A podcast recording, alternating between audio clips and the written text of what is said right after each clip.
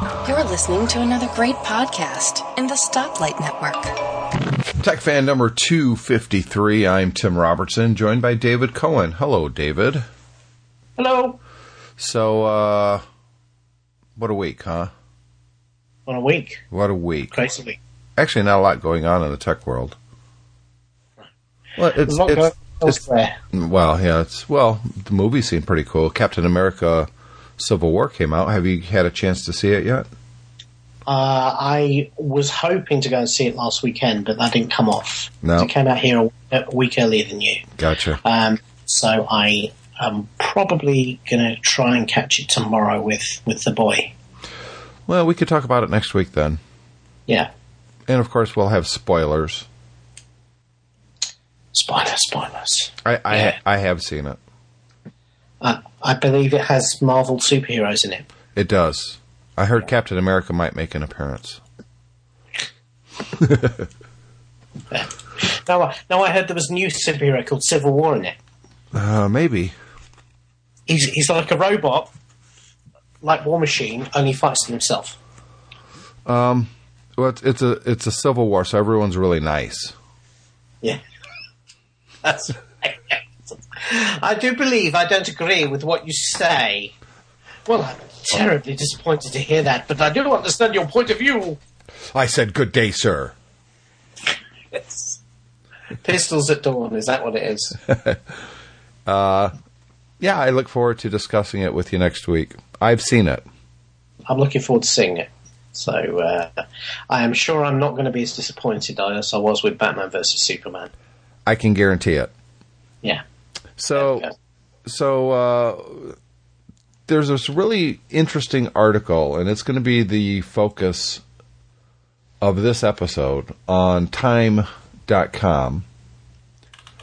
And Yeah. I, you know, I had a lot of fun kind of going through this. I don't know, always agree with everything that they chose, but uh, it's called the 50 most influential gadgets of all time.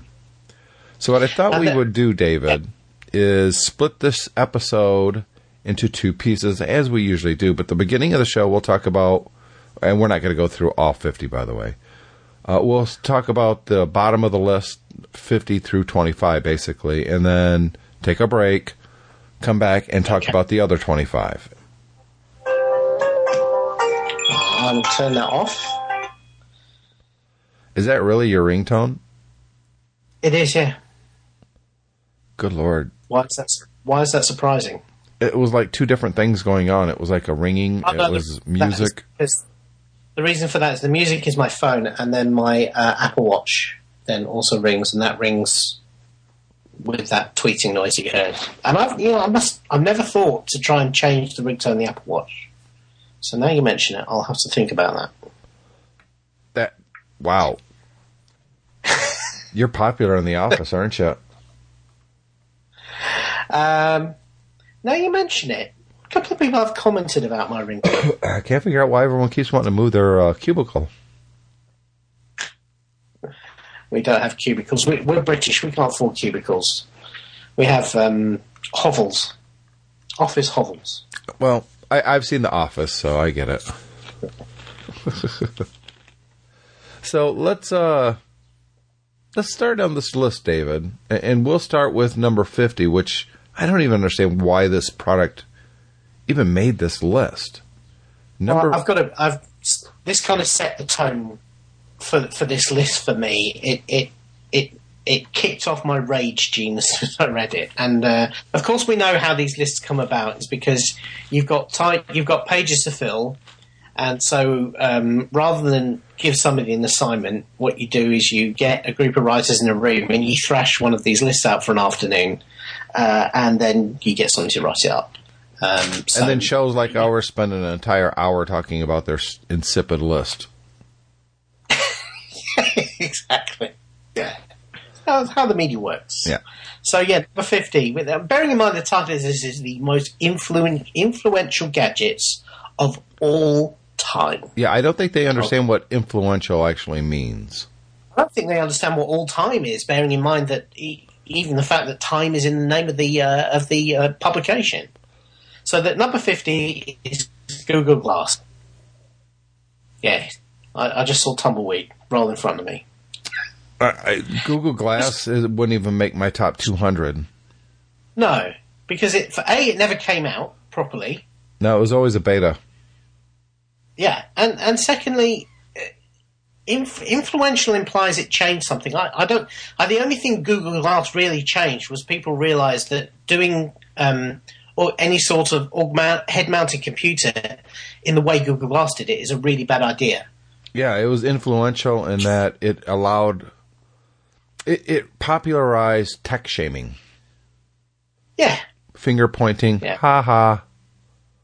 Yeah, uh, It, nerdery. If- if- basically, if you could take the meanest bits of the Big Bang Theory and distill them into a gadget and then stick it on somebody's face so that everybody could see it, you would get Google Glass. it was the earliest, early 20th, first century version of the pocket protector, except it wasn't useful. Yeah. Well, I, I mean, I, I've got to be honest. For something that actually wasn't that wasn't launched, the fact that uh, people who were wearing it were told to take it off everywhere they went um, is something. But whether that's influential in terms of a, as a gadget, uh, in my mind, I guess it depends on your scope. But in my mind, an influential gadget is something that, for a start, people find useful. I don't think even the people who bought into Google Glass found it useful. The only thing it was useful for was emptying money out of their wallets to Google. Number 49, and I said we're not going to go through all of them, but I, I'm kind of hitting the highlight parts that I think would make for the best conversation, is the uh, MakerBot Replicator. Now, you know, these 3D printers have always kind of interested me in some respects. And, you know, I was doing a lot of trade shows, so I would see these things all over the place. And it wasn't always the uh, MakerBot, but, you know, I would see 3D printers often. And really, the big thing about this one was it was less than $2,000.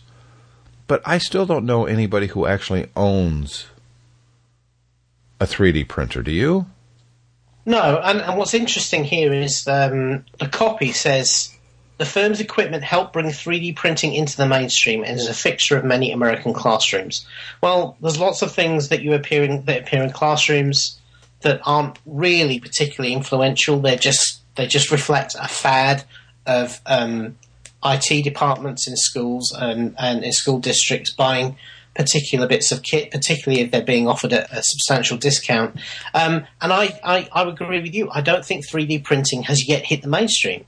Um, it's still uh, kind of a, a nerdy thing. It's a it's a it's a techie thing. It's one of those things where if you want to do it, you have to figure out how to make these things work reliably. You have to figure out the software and the 3D files and the open source bits and pieces to to get them all working. It's still it's not even a hobbyist No. hobby at the moment. 3D printing. It's it's even before that. It's it's the very definition of the best and the worst of what open source does, mixed in with hardware.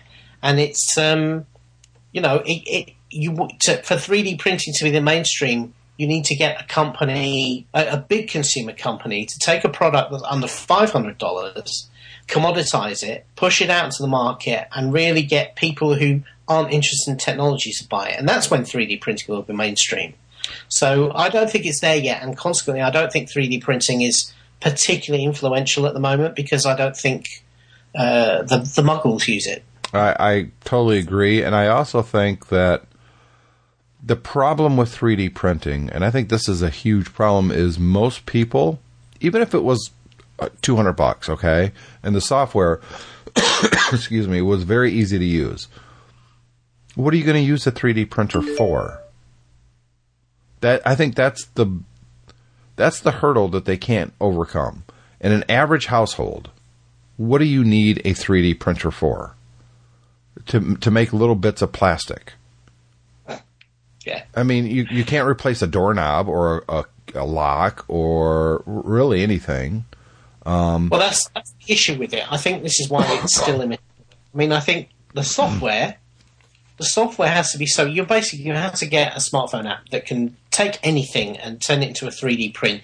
You then need to have the hardware, and it doesn't need to be at home. I mean, you could have print shops that had Sure. all the hardware, um, but it needs to be more than just bits of, of thermoplastic. It needs to be metal. It needs to be glass. It Yep. needs to be things that have been glued together. So you- you can exactly do what you're talking about, which is instead of having to go down to the hardware store and replace a whole doorknob or a whole lock because part of it's broken, or um, you know the back to your TV remote, all these little jobs we have around the house where it's annoying because we go back to the manufacturer when something breaks, we will be able to go and fix it ourselves, and and then perhaps not even have to go out and buy products in the future, but just go and have them printed up.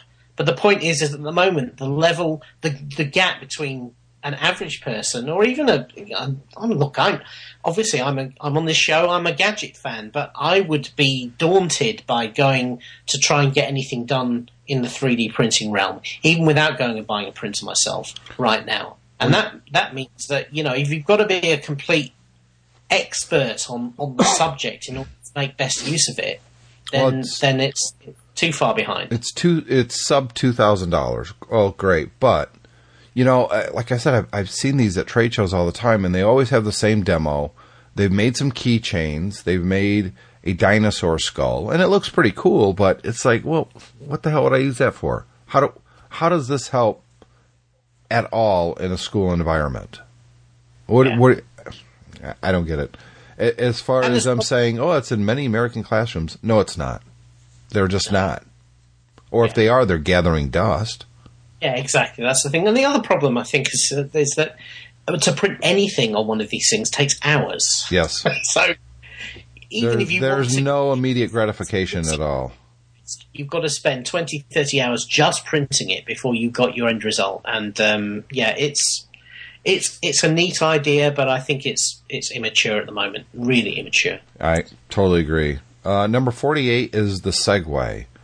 You know, David, I honestly thought the Segway would be bigger, much bigger than it became. I thought you'd start seeing these kind of things all over the place. Or, if not the Segway brand, personal transportation devices. But I, Have- I, I have thought you- within 15, 20 years, it would be, it would replace the, the, the moped. It would, you know, at golf courses, that's what people would use. And, and they really didn't. They, it, they, all they've really done is a couple police departments around bigger cities use them. Uh, they have these things for tours in touristy places, and guess what? That's about it. I, nobody I know uses a Segway. Even when I was in big cities, I would hardly, if ever, see a Segway. So I, I think it was a great concept, but it, kind of like a 3D printer, it's a solution looking for a problem because the Segway didn't. They didn't have the range. It didn't help you with exercise, and, and people want to get exercise. They ride a bike. I, Yeah. Where where does it you? If you're riding a Segway, it's not like you can go to the grocery store in the stupid thing. You can't drive Well, on the sidewalk. You can't really drive on the street. Yeah, that's the issue with it, really. And the problem with the Segway, in particular, with I mean, the one they have here is the, the original one. Um, if you don't have the one with the big fat tyres, it can't even go up and down curbs properly. Nope. If you do fall off it, and it is possible to fall off it, then um, it's actually very big, very heavy, and can be a little bit dangerous. I mean, here in the UK, you're not even allowed to use them. They are not licensed for use on the either the uh, the, the public roads or on the pavement. So um, unless you're on private land, you can't use them at all. Uh, and the other thing is they're really, really, really expensive Yep. and um, they consequently it, it, it's basically if you if you imagine if you imagine a Tesla, but instead of being fifty thousand dollars to start, it started at two hundred thousand dollars, and it never got any cheaper. It would always be an expensive niche product, and effectively, unfortunately, the Segway has remained like that. And and of course, we now see the, the emergence of the hoverboard, which shows that you can do that sort of technology a lot cheaper Yep. um, and those have been considerably more successful. Um, I would argue. I, I'd be interested to, to, to see what the sales figures are like, but I wouldn't I wouldn't mind betting that hoverboard sales in general have have probably equaled the you know the many years selling of the Segway. Well, it was. Uh, it says right here in the article that unit sales never exceeded the six figure mark, uh, and it was purchased by a Chinese company in 2015. Right, and So- it's that's then yeah. It's so disappeared. Uh, number jumping ahead a little bit. Number 46 is the DJI Phantom. Now this is a drone, and this was kind of the the big one that really introduced the idea of, of hooking up a camera. And, you know, I, think drones have had a big impact on life in the last few years. You hear about them all the time now. Um, they're still not easy to control and fly. Uh, they bring a whole slew of new problems from privacy concerns to terrorist problems. Um, and, and they're still not cheap. But you could see where small drones really could have a big impact on life. I mean, Amazon was talking about doing deliveries with the stupid things. Yeah. Uh, this, I mean, this is versus what some of the things we've already talked about. This is one of the areas where something that was very expensive and very technically difficult to start with has become commoditized and cheaper. Yep. So with this small amount of money, can go out and buy a drone that can do as good a job as the original DJI Phantom did. You know, you can get one now for well under hundred dollars that, that will that will effectively you know, uh, with a, with a smartphone style camera, take pictures as good as the original one did. Now, of course, the, the, the latest one uh, has got much better cameras on, is fully robot controlled, um, and really can do some amazing things. And, and that has obviously revolutionized the media industry in that stuff they used, to do with helicopters, um, the sorts of shots you see, particularly on TV now, are oft, very often done with drones. Um, and and yeah, the prices are coming down all the time. Yes, that's bringing a whole load of, of problems with them as well.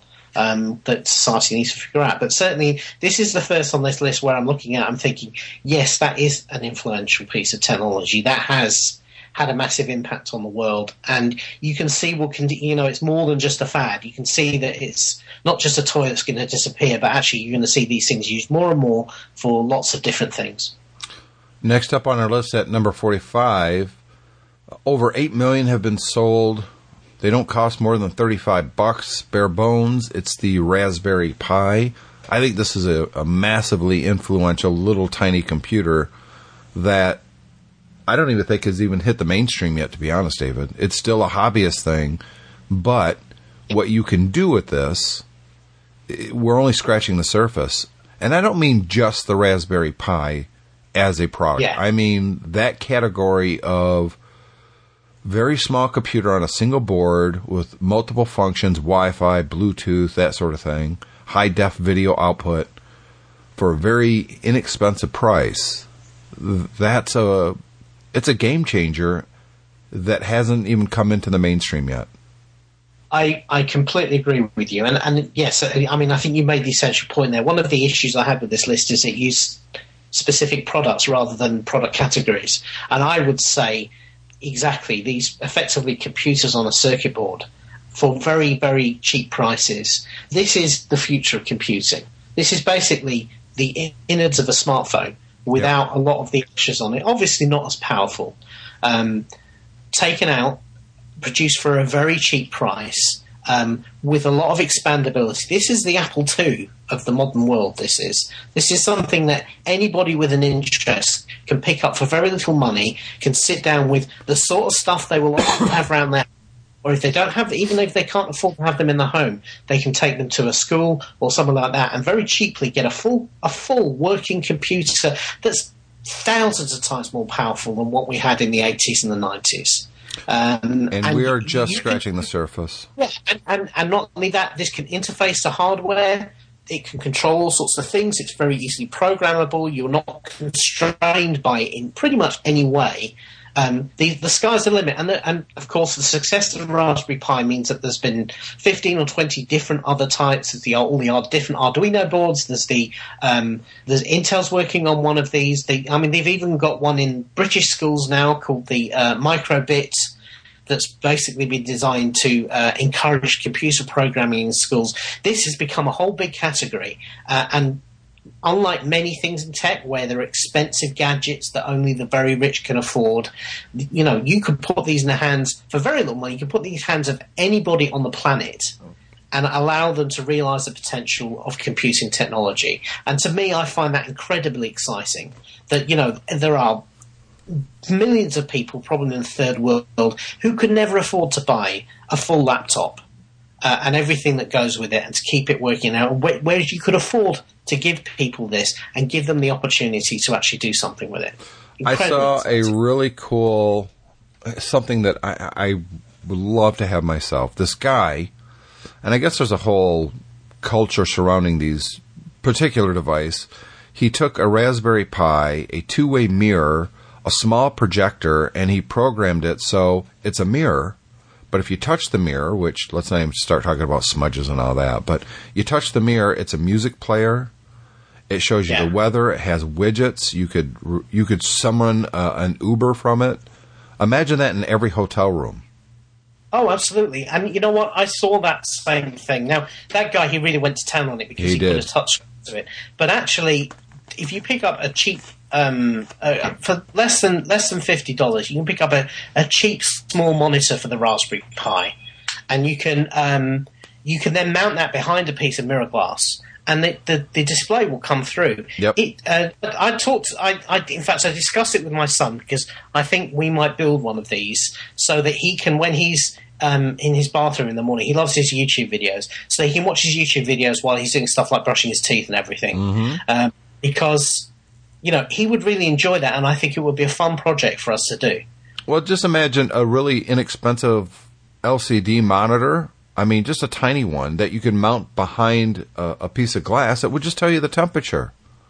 Yeah, I mean, something as simple as that. Do you need that? No, but I'm talking about projects that people could use inexpensively to create cool stuff in your house.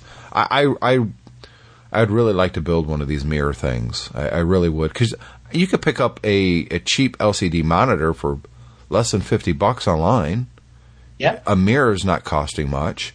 Build a little shadow box around it with a Raspberry Pi inside, so it's. Bluetooth. I mean, it, it would be awesome. It'd be really Yeah. cool. Uh, number forty-four. I don't even want to discuss it. It's it's the Nest, the Nest thermostat. It's no, no, no, not even. you know, and No, Internet of Things is is which really is what is what this this item should be.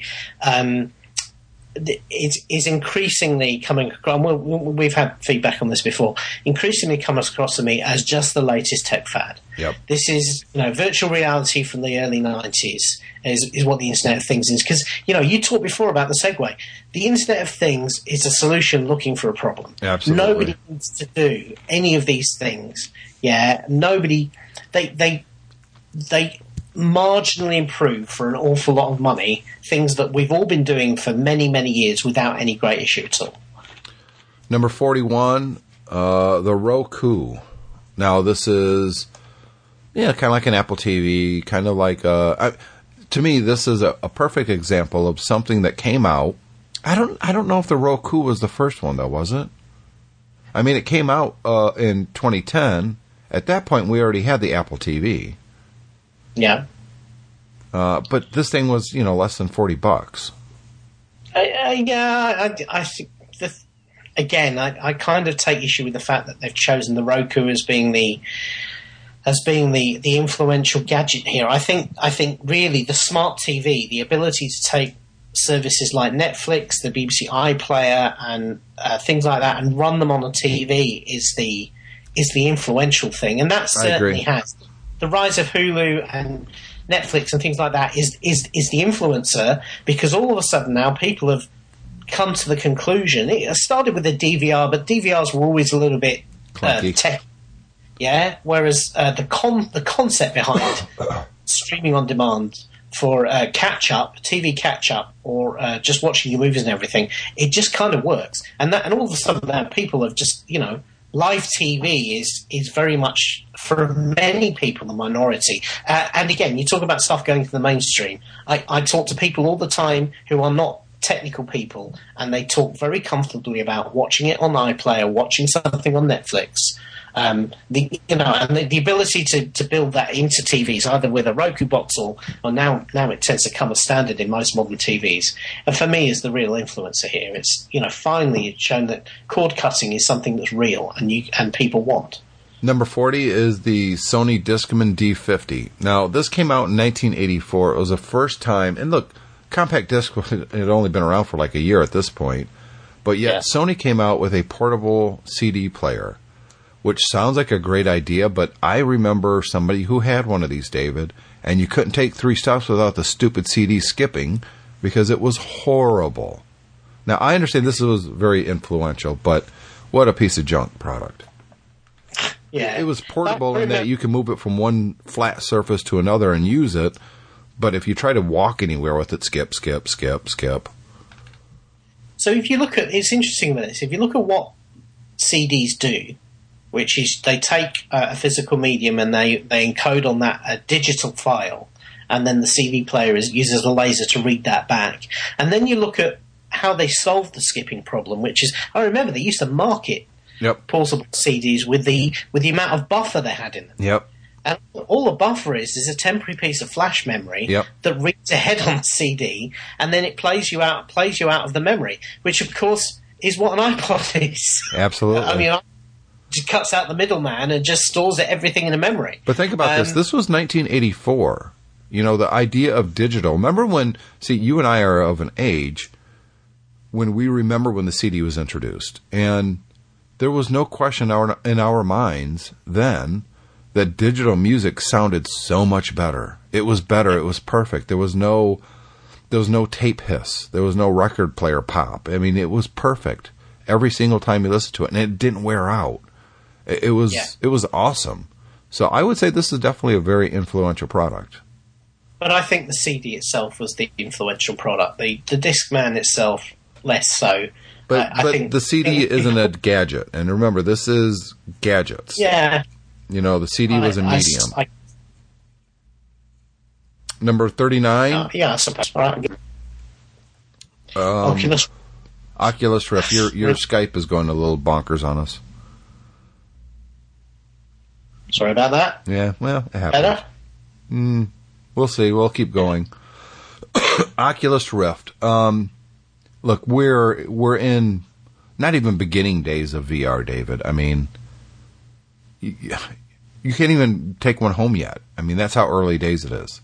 So I'll just leave that one there. I, I think it's influential, but we don't know to what extent yet. Yeah. Uh, I don't know why they put the Apple iBook on here.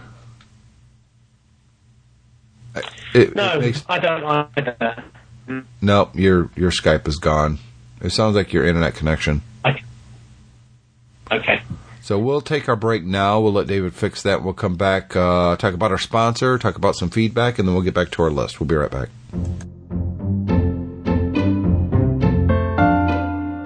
Hi, I'm Bart Busschots, host of the Let's Talk Apple podcast. Every month I gather together a panel of Apple followers and we digest the month's Apple news. Our aim is to step back and take a 40,000 foot view of all things Apple. We're the perfect complement to the many great daily news shows out there. Listen and subscribe at www.lets-talk.ie. Back here on Tech Fan Podcast number 253. I'm Tim Robertson. He's David Cohen. And we want to thank and talk about our sponsor for a minute. It is MacSales.com. David, you know, sometimes it doesn't make sense to go out and buy a brand new computer. It really doesn't.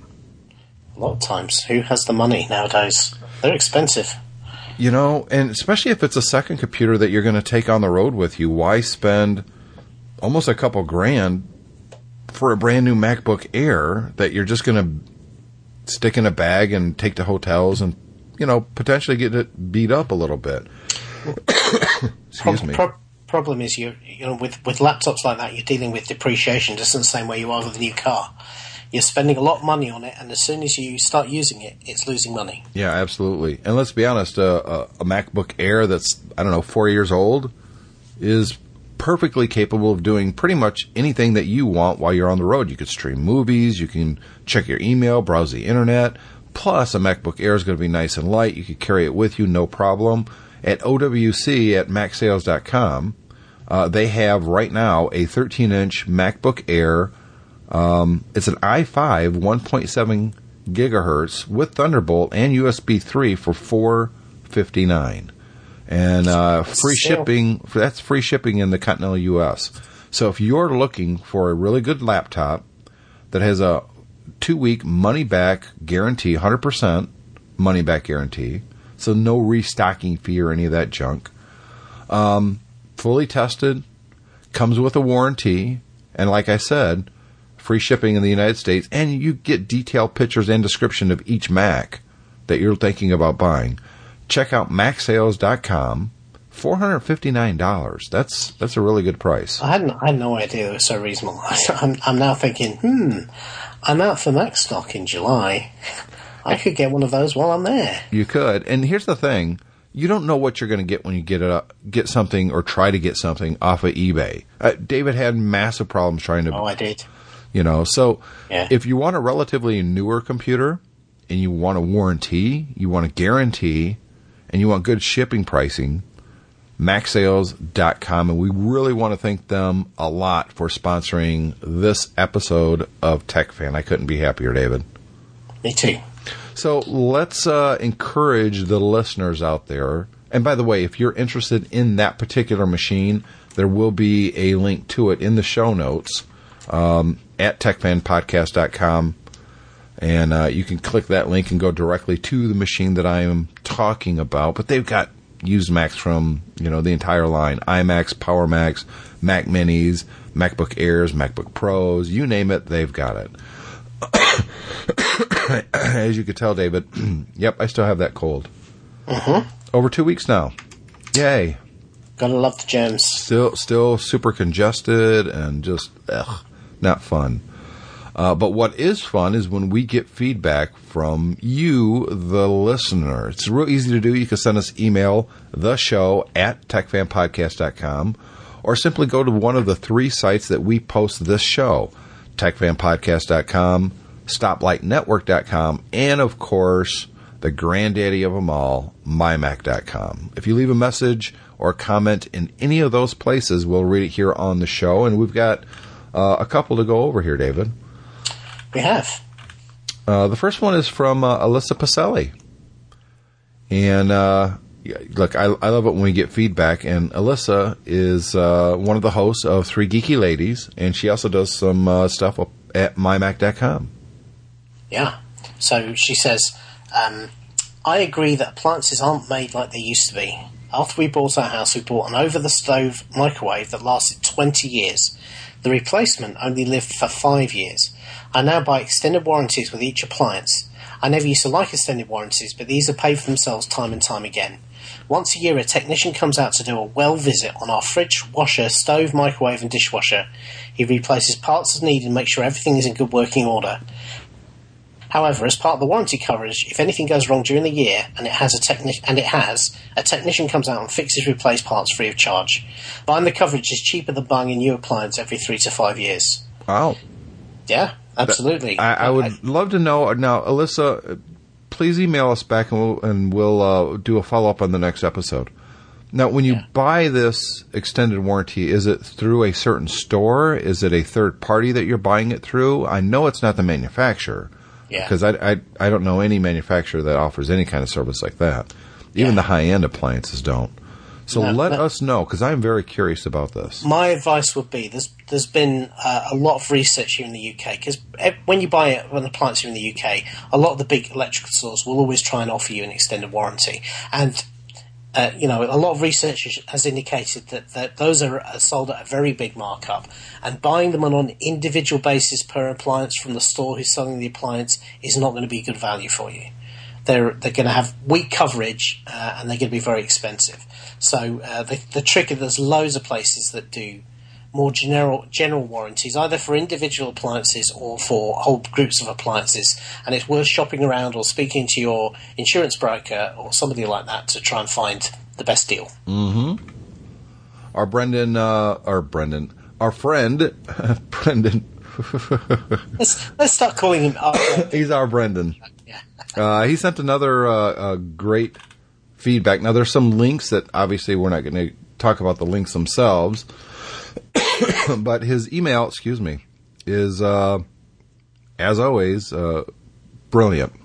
Yeah, he says uh, he sends us a link to um, medical equipment. A basically a heart proce- uh, during a heart procedure, there was a piece of medical equipment that was uh, looking off the anaesthesia, and it crashed because of a virus scan on the computer uh, during a heart procedure. And uh, fortunately, the patient was okay.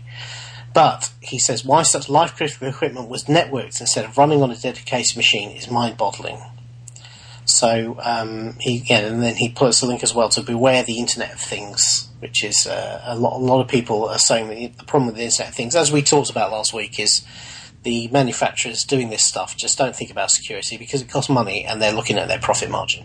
It doesn't always He make says- sense for things to be connected, and I think that's kind of what the the point he's getting to here is, w- w- unless there's an actual critical or a good reason to network these appliances, whether it's a stove or a heart monitor or lights in surgery, they should just be on their. uh, There should be no network for them. Yeah, I, I think I think the, the, the, the heart the, the heart monitor thing was uh, it was a piece of software that was running a piece of equipment, and the piece of software was just loaded on a standard PC.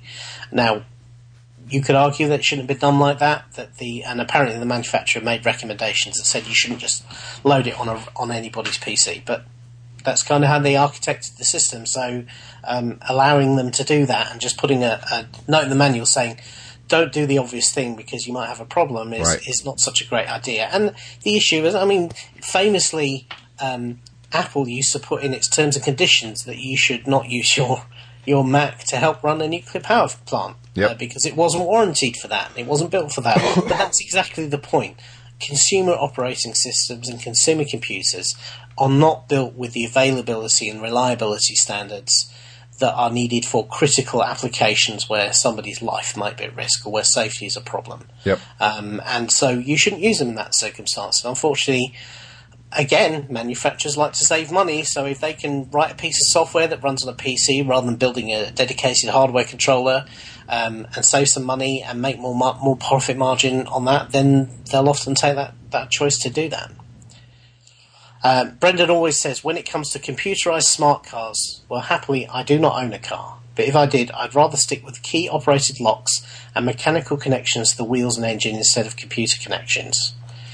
Um, yeah, I'd say that's uh, you have to buy quite an old car to get a car like that nowadays, Brendan. Unfortunately, Yep. they're all effectively fly by wire nowadays. There's so much computing in, in even a standard car, let alone a Google self-driving one. But he says, as for self-driving cars, that over-optimistic hope will be killed off by insurance companies because of the liability and regulatory issues.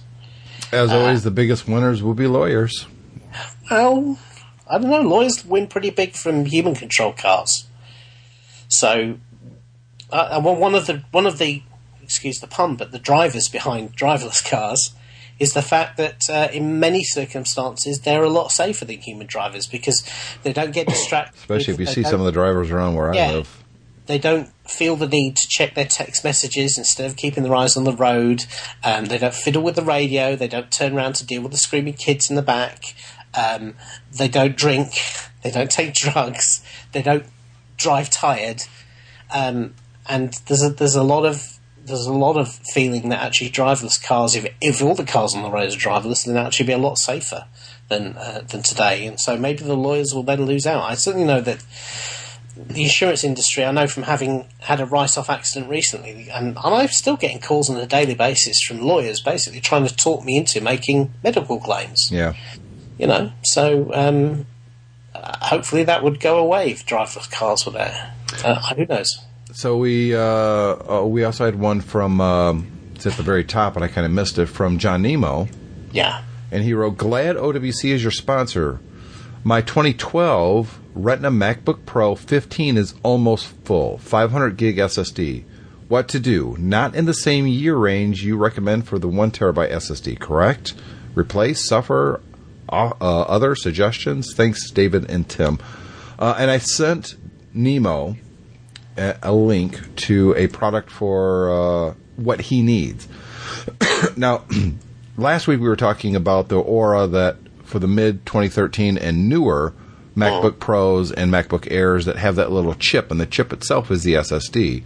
Well, OWC is the first and only company you can get an SSD replacement for that.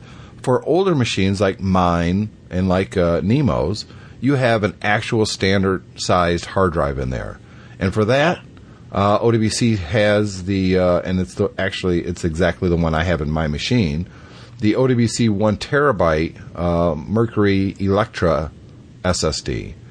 Uh, Yeah. It's 329 and you know nemo was talking about does he send it to owc because he's kind of worried about replacing it himself? It's a really simple process in your machine john. Uh, literally there's a couple different places online that you can watch step-by-step video to replace your ssd inside your machine but trust me it's not difficult at all Yeah, ten minute job. The hardest part's going to be migrating the data after you've done it. yep Yeah. my speaking of my computer, it's starting to make a little bit of noise because it's starting to get warm. So I will also put a link into uh, that hard drive for anybody that has an older machine that is looking to upgrade. And look, if you've got a standard hard drive in your older laptop, seriously, put an SSD in there. I, I'm not even kidding. It's it's night and day. Um, and we encourage everybody to send us feedback.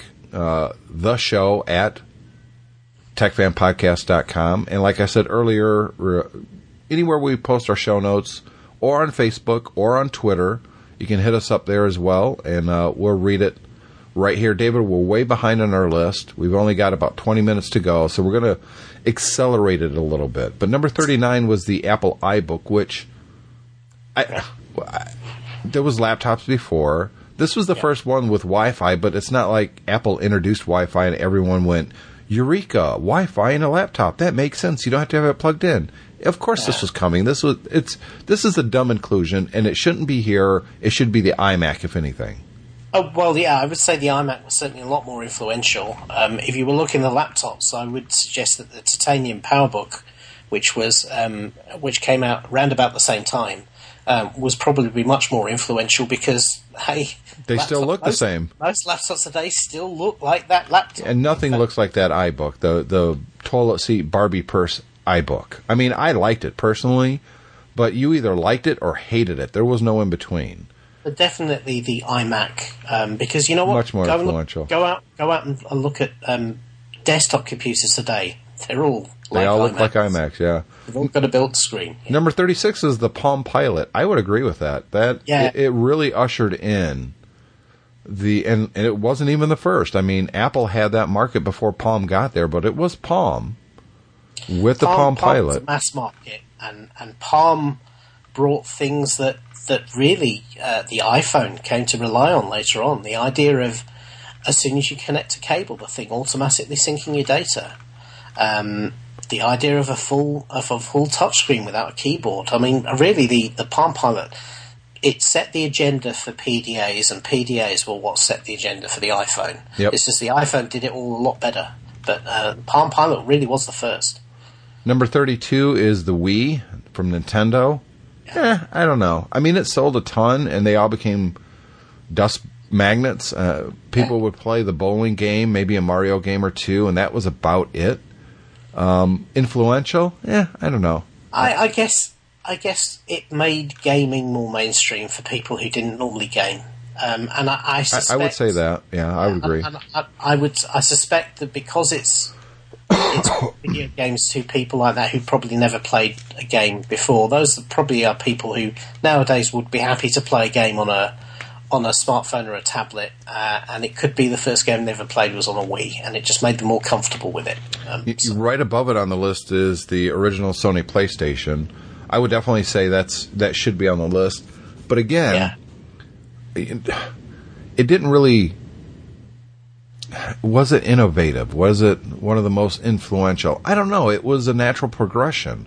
I mean, yeah, I- before I this what- PlayStation came out, they knew that companies were going to start putting games on disc. They were already doing that with computers. Um, and each generation of gaming platform was going to be more powerful than the, the next. So, Yeah, I, I, I think the, the difference is that there's a couple of things that I think warrants the PlayStation inclusion. I mean, you say, oh, they were moving to discs. It really wasn't until Sony pulled it off that, that actually that became a thing. Um, until then, everybody was desperately sticking to the cartridge formats because it gave them more control. Sony was the first company to say, well, actually, you can retain some level of control, um, and, and look, you can make the machines much more cheaply and the games much more cheaply. So I would say that, you know, they deserve credit for that.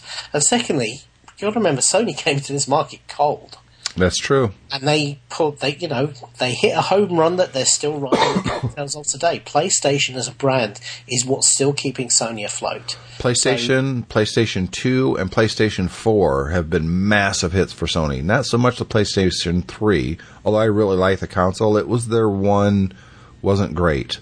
Um, eh, yeah, a- and let's be honest, David, it's the PlayStation that's making Sony profitable right now. Yeah, absolutely. Number 30, this is a big one. In 1996, Toshiba launched the first consumer DVD player. That was the the SD3000 was huge. Um, but again, DVD players were coming. So it wasn't like, wow, we never thought about putting movies on these discs before.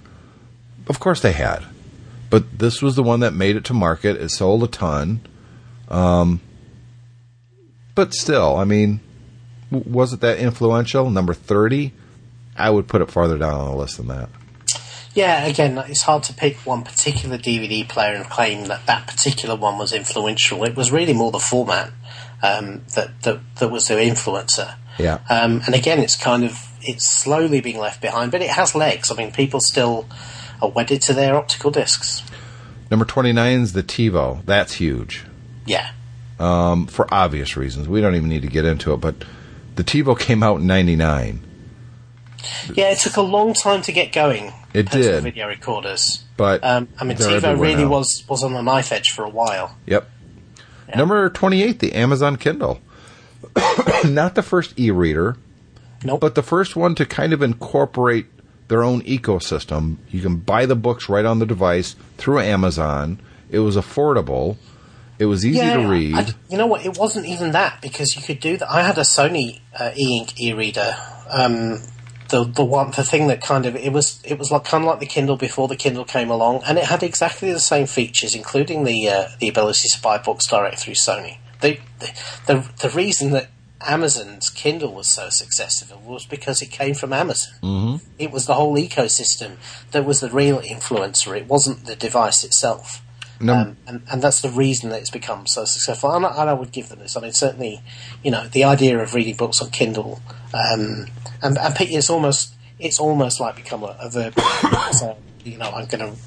Uh, when they talk about an e-reader, they're mostly talking about Kindle, and everyone else has kind of died away. Number 25, the iPad from Apple. Um, you know, when I remember, well, it was, you know, six years ago, of course I remember. I remember doing a, an episode of OWC Radio, uh, version one, when I first got my iPad. I got it at launch.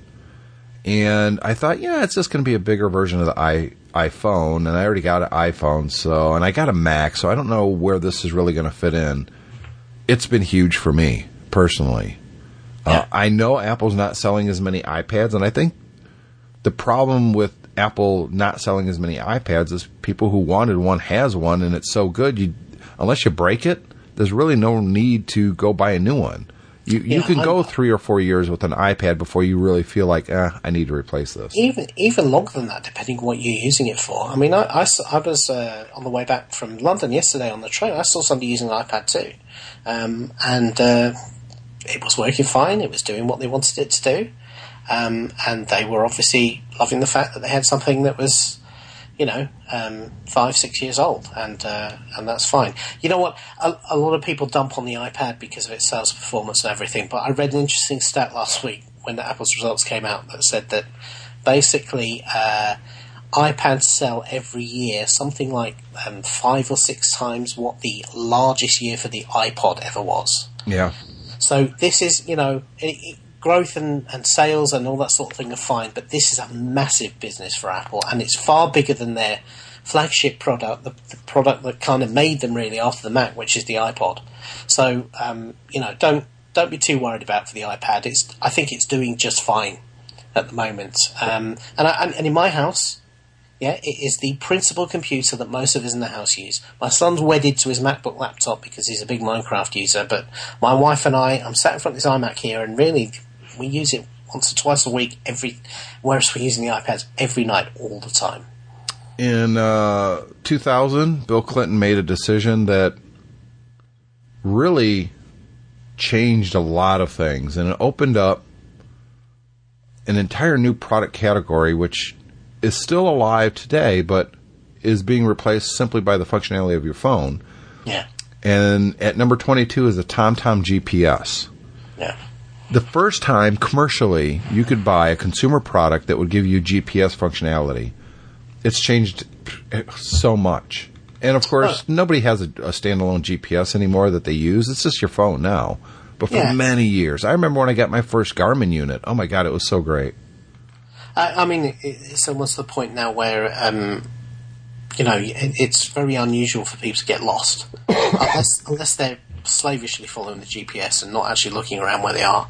But the facilities are basically where you are and find not find not only a map of your area but also pinpoint yourself on it is is huge. Now, I had a, a handheld GPS unit I used for hiking before they turned off selective availability, which was the system that kind of spoofed the signal and made it less precise.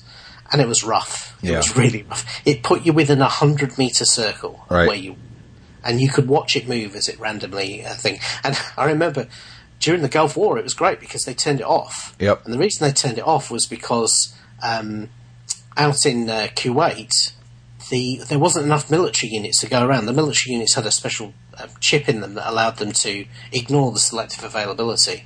So people were going down to um, were going down to uh, stores in Saudi Arabia and they were buying commercial units and so and putting them in the tanks.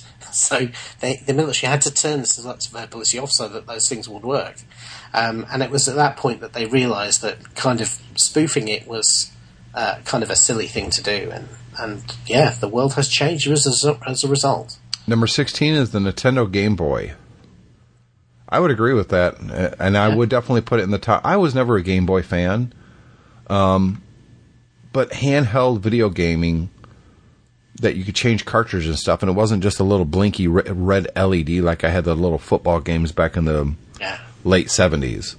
It, it was a game changer, as well as number 15, the Nintendo Entertainment System, NES, which, let's be honest, rescued the video game industry. It had died. Atari had killed it dead. And the NES just two years later brought it back. And we are where we are because of that. Another another fine example of um, a market dying and then the Japanese coming up and sweeping up the uh, sweeping up the uh, the clippings and turning it into something that's uh, that allows them to dominate. Yep. Uh, number 14, the U.S. Robotics Sportster 56K modem. I had one of these. Yeah, me too. Ugh. It, it, it, yes, we had modems before. They were much slower, but this 56K modem t- compared to today would just be mind-bogglingly slow and you'd shoot yourself. However, when this came out, oh, it was it was affordable. It was 10 times faster than what you had before. Uh, it was reliable. It was fantastic. Not only that, I think one of the things that made the made the uh, the Sportster so popular was because it it didn't look intimidating. Right. It, you know, it, it kind of had a much more softer, friendly face, whereas the Hayes modems were always like big black and silver metal boxes with um, kind of weirdly marked red lights flashing on the front, and uh, they were big and they were bulky and they looked like you know uh, well, as they pretty much were, they looked like business pieces of equipment. Whereas the uh, the Sportster really was, you know, it was something you could buy in a store and hook up yourself. Yep. Number 13, the Atari 2600. I mean, it ushered in home video gaming, so we don't. I, I, I own a couple of those still. Uh, the f- number 12, the Philips N1500 VCR in 1972. We don't. Do we really need to get into why that's such a a big deal? I mean, Yeah, but it was was- the VCR. I mean, Yeah, but this this wasn't. I you see again. I, I would I would not go for this one. I wouldn't would either. Say the I would say VHS was the, the game changer. because- yes, but that's a platform. Well, yeah, I know, but the thing, the first VHS um, uh, VCRs were the important ones. It wasn't the stuff that came before. It wasn't Betamax. It was this. It was the v- VHS one that turned it into the influencer it was. We had an old. It wasn't this one, but we had an old Philips um, VCR at home that, that I, my parents must have bought. God, we must have been about 1976, 77. And we had a library of stuff we'd recorded off the TV for it. But the thing is, what, what made the VCR different was, was when you could rent movies on it, and you couldn't do that until VHS came. Yep, and that was the '80s. I remember renting movies, and it was. I remember uh, the first person that I knew had a VCR, Charlie Danick, and uh, we would ride bikes over to this local video store, and they were everywhere. And I remember we rented uh, the first Rambo, no, the first two Rambo movies, and it kind of well, the first one's not bad, but the second one's ugh. Uh, but I remember just the joy of being able to rent a movie, go back to his house, and watch them was amazing, just amazing. Number nine, the Apple iPod. You know, it wasn't the first MP3 player, but it was the first commercially successful one that, let's be honest, changed everything. Well, uh, just in the same way we were talking about the Kindle before, um, the, the real game changer here wasn't the, as much the device itself, though. Let's face it, the uh, as as a, a masterpiece of user interface design, the iPod really is there. Particularly as, as you know, history now proves us that it was put together so quickly. Um, it really is something else because anybody could pick it up and figure out how to use it. But it was the fact that there was a whole um, there was a whole ecosystem behind it which made it really simple to use. And remember the iPod when it first came out, you had to have FireWire, you had to have a Mac, you couldn't use it on a Windows PC, you had to have it formatted a certain way, it didn't hold that many songs, um, you know, it was limited, and yet it really took off be- because of that integration with the uh, with the iTunes store. But going Uh, farther and, back, you know, number four on the list is the Sony Walkman. yeah. Uh, you know, I don't remember exactly when the Walkman came out. I just remember all of a sudden everybody had not necessarily a Walkman. I mean, they made millions of these things, not just from Sony, but from everybody. They were. That's how you listen to your music. You weren't stuck with just listening to the top forty or. It, it, and the headphones were pretty crappy and blah blah blah. But man, it was your Yeah. music on cassette.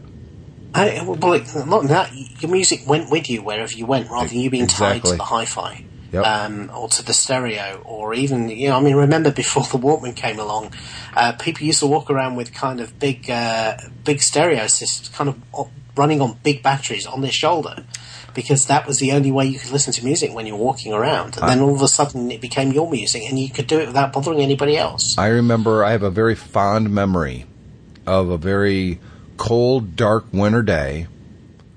Um, it's probably January something. Uh, probably 1983. I'm going to say maybe 84. It was one of those two years. With my, I'm going to say Walkman, but it wasn't a Sony product. Listening to Van Halen's 1984 album, trudging through nasty wintry weather and it's dark and it's quiet because nobody was outside really going over to where my girlfriend was because she was babysitting and it was about 10 blocks away and i felt like i was all by myself in this eerily quiet heavy snow it's, it's coming down but yet i'm listening to van halen mm. it, in I just have that strong memory, and it was fantastic. I loved it. It was so cool. I, think was in my own little world. Yeah, I think the thing about the Walkman, what it let you do is, we'd all seen movies where, you know, a particular scene in the movie would be accompanied by music, and you know, the music would influence how you felt about the Yeah. scene. Uh, and all of a sudden, the Walkman let you do that with your real You- life. You, ha- you had your own personal soundtrack. Absolutely. Number three is the Apple Macintosh. uh, never heard of it. No, that's something. Number two is the uh, Sony Trinitron. Hmm. That's up there, man. Yeah, I'm. I'm I, I, I think influential, maybe in the TV industry. I don't know. Um, I think you ask a lot of people what a Trinitron is, they'll have no idea. Mm, it depends on the age. I mean, if it's our age or older, if someone says, "Do you know what a Trinitron is?" I'd be like, "Yeah, Sony." But Well, maybe, maybe you know, it came out in '68, and uh, let's be honest, by the time we were aware of anything, was probably '77. you know what I mean? So a little bit before our time. Uh, but let's move on to the number one most influential product that Time Magazine's writers and editors and blah blah blah said in their half-hour meeting when they made this list. the Apple iPhone. yeah, and that- this one I can't disagree with. I don't know. It. I'm, I'm torn. Is Yeah. a- is the iPhone the most influential Oh, gadget of all time? Absolutely. Oh, oh no, I, I, I can't. I must disagree with you. Gi- give- even I said. I said I don't know. So give me the reasons why it is So the, the, most reasons are influential. it was the first. If you look at what the way people live their lives today, so um, effectively being connected to the internet all the time in your pocket. Yeah, that came from the iPhone. Before that, that didn't happen. Brow- being able to browse the web in your pocket. Before the iPhone came along, you you you were doing kind of weird little odd protocols and um, maybe little tech sites and stuff like that. All of a sudden, you had the real internet in your pocket. Yeah, always having a, a camera with you that allowed you to take your photos and see your photos wherever you were.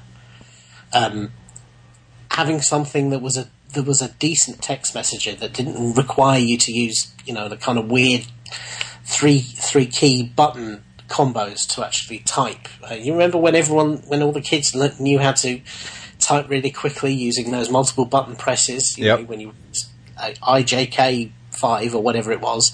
Um, to be able to type, you know, it allowed anybody to type. Uh, an inter- interface that, um, you know, combined. The, I mean, it was the famous presentation from uh, from Steve Jobs that com- uh, that you were there for that combined an, an iPod, a web browser, and a phone all in one device. Yeah, it brought all that stuff together. It took the best of what Apple was doing at the time and brought it into one device. And remember, before the iPhone, touch interfaces were horrible. yeah, they were. Yeah, they didn't work properly. You normally needed a stylus, and all of a sudden, something Apple came out with something that was basically looked like a blank sheet of black glass, and then it lit up. Yeah, it, The ability and- to scroll was. I remember sitting there in that audience when, when Steve Jobs was introducing this product and watching him scroll a web page with just his finger was mind blowingly awesome. Yeah, but, But and to take all I- of that and effectively sort of put something that brings all that together, and it's actually it's a powerful computer. Yeah. It can run software. I, I can't argue with it, but it just seems to me that I don't know. It's such a relatively new product still in the history of gadgets. For that to be the number one, it just seems like there should be something else that should be over and above that. We're we're still too close. We're not even ten years yet from when this product was introduced for it to be the number one product. But yet, was anything, not necessarily the iPhone, but what it inspired, all the Android copycats and all that, was anything more influential in such a short amount of time and had an effect on a worldwide basis? No, there's really nothing. There's really nothing. So, thanks to Sony for their uh, for their list. Gave us something to talk about this week. Not that we ever have a problem, but eh, I, I saw this and it seemed interesting to me. Uh, what do you think? Is there anything on this list that you would have put on there that isn't? Uh, I'll put a link into this list. Take a look at it, and if there's something completely missing that's obvious, let us know. We'll talk about it here on the show. I, I thought I was surprised that the cordless phone wasn't on there. Um, the digital watch, uh, the infrared TV remote are three things that I think have been I think culturally. I, I would agree with all three of those. I, I totally would agree. Yeah, the digital Yeah. watch, obvious. Um, cordless phones were when they first came out. Oh my god, it was not being tethered Yeah, to a telephone. I mean, I, it was the first time you really felt that you were in control of the gadget, than the gadget was in And- control of you. the only thing I miss is that game we all played, whereas you know that that corded phone cord. We'd kind of do our finger around it and kind of mummify our fingers and then go backwards and then go forward. And then you get that one kink where somehow through some magical power it wound it the incorrect way and you can never get that one incorrect loop back the way it was. And, That's right. Yeah, and remember the early ones had the the uh, the the pull out metal antenna. Yeah. Oh, I remember breaking ours. Oh, I got in so much trouble. Oh yeah, and if you if you broke that antenna, then that turned it to. I mean, you basically you made yourself a shank right there. I mean, it was a lethal weapon. It was. And I remember uh, my dad and I went to Radio Shack because we were going to buy a new one, and they had this new product for 19.99. It was a rubber antenna with a screw on it that you could put over the existing antenna and then screw this thing down. But you had to have like at least a little nub of your antenna left, and we did. All right. We did because I broke it. I remember. and and then you'd use your chest when you kind of close that antenna, fold it back in. Remember, you turn it. Oh, that's right. Yeah. Yeah. Oh, good days. Good day. And the remote. I mean, we we still use an infrared remote every day. Well, no, yeah, but I, I mean, I, the thing is, is, I mean, we're old enough that we can remember what was life before some of these things, and you know, I, I mean, I remember the probably one of the earliest VHS recorders we had actually had a wired remote. Oh, I remember those. You, yeah, anytime you wanted to control the VCR, you put, and it had a big honking jack on it. Uh, it was like a big eight pin DIN or something like that. That I seem to remember had a metal screw on it. You actually screwed and tied it in, um, and then you'd have this big thick cable running over the floor to to wherever you were sat. It was crazy. It was. absolutely crazy. You know. They do have the answering machine on here, so anybody's wondering about that, BlackBerry is on here. Uh, there's a lot of things, Polaroid cameras that we didn't discuss, but go take a look at the list. It's interesting. It's a fun, quick read. You'll be done with it in 10 minutes, to be honest. Um, but again, thanks to time and thanks to you for listening to this episode of Tech Fan. We love your feedback. We'd love it if you go visit our sponsor, follow a link from one of the websites, and we will see you in a week. See you later, David. Bye.